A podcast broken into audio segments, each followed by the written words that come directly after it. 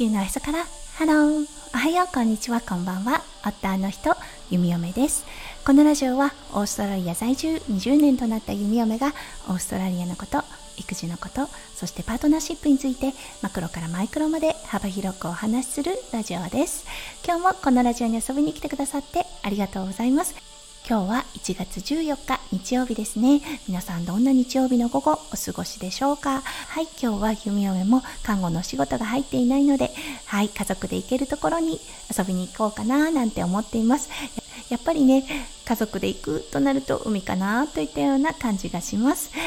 はい、それでは最初のコーナー、ネイティブってどう話す？今日の Aussie English。今日は昨日に引き続き、オーバーと under の例文についてお話ししたいと思います。はい、今日はね、過大評価と過小評価を表す言葉をご紹介したいと思います。はい、過大評価。これはoverestimate という言葉が使われます。そして過小評価の方が underestimate はい、よく使う言葉のこの overestimate、underestimate ですね。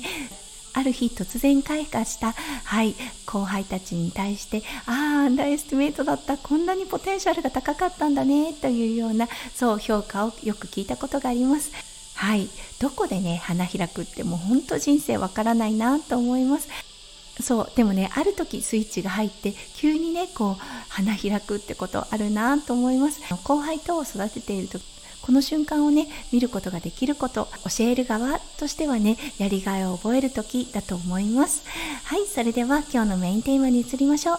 今日のメインテーマは息子くんのバイリンガル育児です。それでは今日も元気に弓嫁ラジオをスタートします。はい息子くんですね。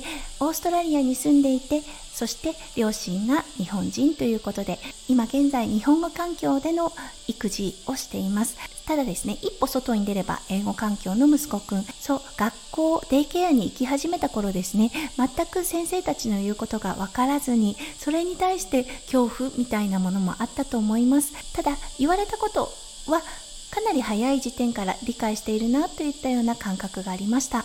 はい。そして今現在ですね。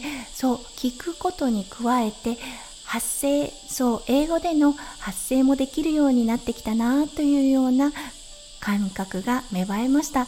そう弓嫁だったんですが息子くんが今日感じそうなことをあらかじめ言ったりするんです。例えばの例です。デイケアに行く日ですね。朝ものすごく目覚めが早かった日があったとします。その時に息子くんに今日ねもしねお昼寝がしたかった時 I want to have a nap というようなことを先生に言ったら伝わるからねみたいなことを言っていたんです。そうそうしたところね息子くんがじゃあ先生に I want to have a nap with you Miss Yan っていうのはどう？っていう感じで言うんですよね。はい。あのもうね With を使えるんだっていうことが 分かった一件となりました。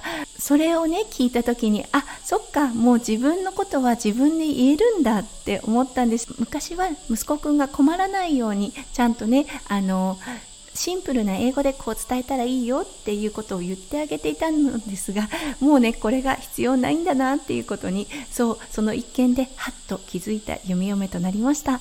そうなのでね聞く力だけでなくもうね表現する力そうコミュニケーションも英語で取れるようになってきたんだなと思いました。そうなってくると英語脳にどんどんどんどんなっていってしまいます。なのでね弓嫁ができること夫翔ちゃんと共にね日本語環境を整整えてあげることだと思います。家に一歩入ったら日本語なんだよっていうことをはい。弓嫁もたまにねポロッと英語が出てしまうので、うん、その時に指摘されたりします。なのでねもっともっと引き締めて日本語環境を整えていかなければいけないなと思いました。とても難しいところなのですがあのワンコたちですね。そうワンコたちに対しては英語での指示がされます。英語の方が犬にとっては伝わりやすいんですよね。ドッグトレーナー日本でもストップであったり GO とかっていう感じでトレーニングがされたりします。それと同様にワンちゃんのトレーニングに対してですねやっぱり英語の方が伝わりやすいということでマロとリキに対しては英語で話している弓嫁たちをはためで見ていてそうなんでっていうようなことをよく聞いたことがあります。なのでねここはねあの本当根気強く、うん、あのワンコたちには英語なんだよ。そう。日本語も理解するけど英語の方が分かりやすいからねというようなことを伝えています。ちょっとね分かったような分かってないような、うん、あの顔をするのですがこれに関してはね難しいけど仕方ないなと思います。はい。ということでねもう本当あの英語がどんどんどんどん入ってきてそしてね発音もねすごくしっかりしていてああすごいな。英語もネイティブスピーカーになるんだなというような感覚があってすごいなって改めて思ってしまいました。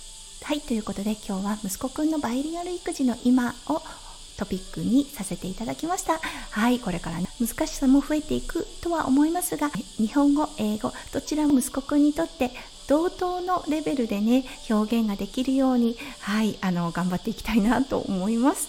はいということで今日も最後まで聞いてくださって本当にありがとうございました。皆さんの一日がキラキラがいっぱいいっぱい詰まった素敵な素敵なものでありますよう読み読め心からお祈りいたしております。それではまた明日の配信でお会いしましょう。地球のおへそからハロー弓嫁ラジオ弓嫁でした。じゃあねバイバイ。